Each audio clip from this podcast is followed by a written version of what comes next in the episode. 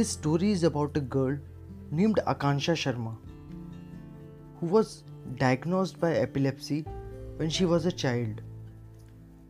Akansha was brilliant at studies, but her graph was going down as she was going up. She learned basketball when she was in third class and was selected as basketball captain. But night before her match, she was in ICU and diagnosed with epilepsy.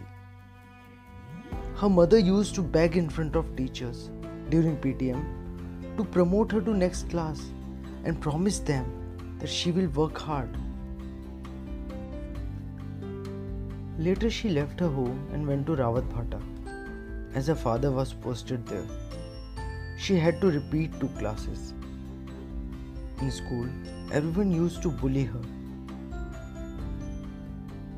Her first day at new school was in shirt and pant she had boycott hair and was looking like a tomboy. As a result of which, all got confused.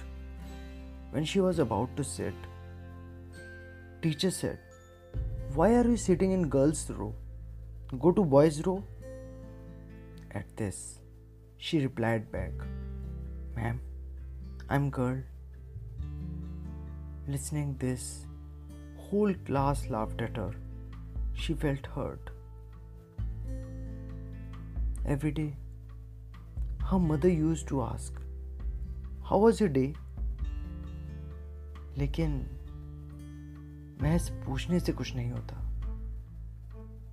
कुछ दिन बाद उससे बोला गया कि तुम्हें stage पे thought of the day बोलना है she was not ready and all use to laugh at her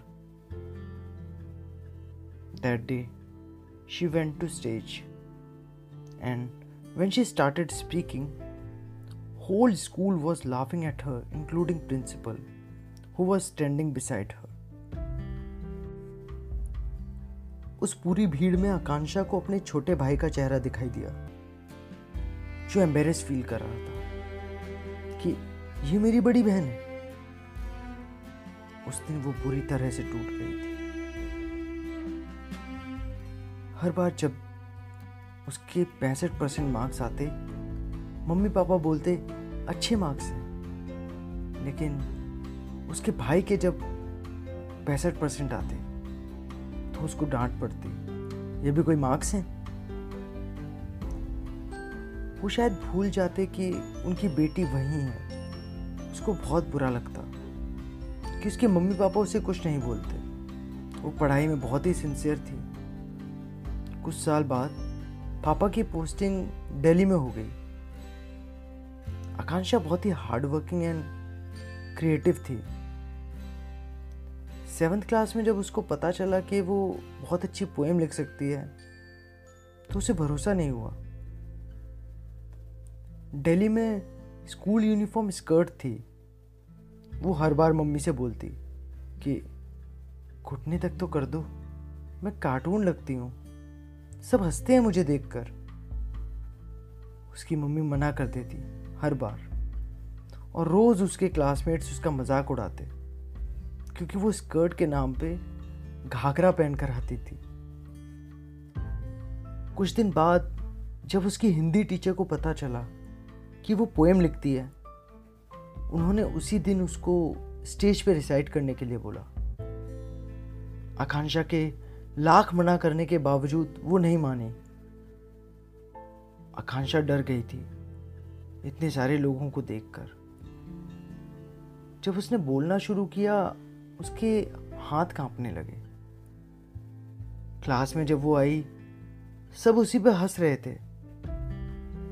दीपक नाम का एक छोटी हाइट वाला लड़का उसके कांपते हाथों की एक्टिंग कर रहा था।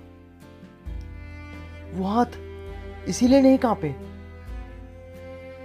क्योंकि वो डरी हुई थी। वो हाथ काँप रहे थे, उसकी दवाई के चलते। वो क्लास से निकलकर भागी। तभी सामने वो हिंदी की टीचर खड़ी थी। क्लास में उन्हीं का पीरियड था। आकांक्षा के हाव भाव देखकर वो सब समझ गई। और दीपक को क्लास के बाहर खड़ा कर दिया स्कूल में कोई ये नहीं सोचता ना कि सामने वाले को कोई प्रॉब्लम हो सकती है। बात बस एक लड़के की नहीं थी, बात सोच की थी। उन्हें शायद ये नहीं पता था कि बचपन से डॉक्टर के पास जाकर चेकअप कराना और रिपोर्ट्स में एबनॉर्मल आने की फीलिंग कैसी होती है। अपने छोटे भाई के चेहरे पे शर्मिंदगी का भाव देखने की फीलिंग कैसी होती है? स्कूल में कोई उसका दोस्त नहीं था, क्योंकि उसको नहीं आता था बातें करना। वो दूसरों को ऑब्ज़र्व करती रहती थी और किताबों में खोई रहती थी। किताबें ही उसकी बेस्ट फ्रेंड बन गई। स्कूल खत्म हुआ। फेयरवेल तक उसके बाल बढ़ गए थे और वो सुंदर लग रही थी। लेकिन शायद वो किसी को दिखाई ही नहीं देती थी। खैर, ट्वेल्थ के बोर्ड से पहले उसको फिट आया था। उसके एग्ज़ाम देने के चांसेस कम लग रहे थे, लेकिन उसने एग्ज़ाम भी दिया। और 68 परसेंट भी आए उसके। एक बार उसने चुपके से अपने फिट की वीडियो देखने की कोशिश की, जो डॉक्टर ने बनाने के लिए बोली थी। लेकिन उससे पाँच सेकंड भी नहीं देखी गई। उसने बंद कर दी और सोचा, अब मैं लाइफ में इतना बड़ा काम करूँगी कि मम्मी पापा को गर्व हो मुझ पर। अब रिपोर्ट्स नॉर्मल आती थी, लेकिन डॉक्टर हर बार जब बोलते कि शादी से पहले पति को बता देना शादी से पहले मिलवा देना तो वो अंदर से टूट जाते। और उससे ज़्यादा उसके मम्मी पापा टूट जाते। आखिर हर माँ बाप का सपना होता है कि उनकी बेटी की शादी धूमधाम से एक अच्छे लड़के से हो। दिल्ली यूनिवर्सिटी से बीए करने के बाद उसने बनस्थली विद्यापीठ से मास्टर्स किया, जो राजस्थान में है। अभी भी वो लाइन याद है, जब उसके पापा ने उससे कहा था चुपके से बाथरूम में जाकर दवाई खा लेना? वो सोचती रही कि मेरी गलती नहीं है तो मैं क्यों चुपके से खाऊं? वो सबके सामने ही दवाई खाती। एक रूम में तीन लोग रहते थे, सब सवाल करते, ये किस चीज़ की दवाई है? तो मुस्कुरा के बोल देती। एलर्जी की है। उसकी रूममेट अंकिता थोड़ी पागल थी। उसकी किसी से नहीं बनती थी।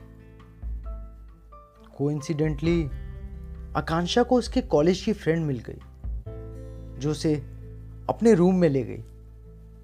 वरना अंकिता तो पूरा मास्टर्स झाड़ू ही लगवाती रहती उससे। नए रूम में सब अच्छे थे। अब आकांक्षा का एक ही मकसद था, अपने मम्मी पापा को प्राउड फील कराना और अच्छे मार्क्स लाना। गोल्ड मेडल तो नहीं मिला, लेकिन उसका प्लेसमेंट हो गया। उसे अभी भी याद है, जब गोल्ड मेडल ना मिलने पे वो टूट गई थी। उसकी बेस्ट फ्रेंड ने कहा था, मैं तुझे अच्छे से जानती हूँ, तेरा दिल बहुत साफ़ है तू किसी बड़े अवार्ड के लिए बनी है। ये छोटे मोटे गोल्ड मेडल के लिए नहीं। उसकी आँखें भर आई थी उस वक्त। सेकेंड ईयर में उसका प्लेसमेंट हो गया। और वो जॉब करने लगी। तीन साल जॉब करने के बाद आज वो पीएचडी कर रही है।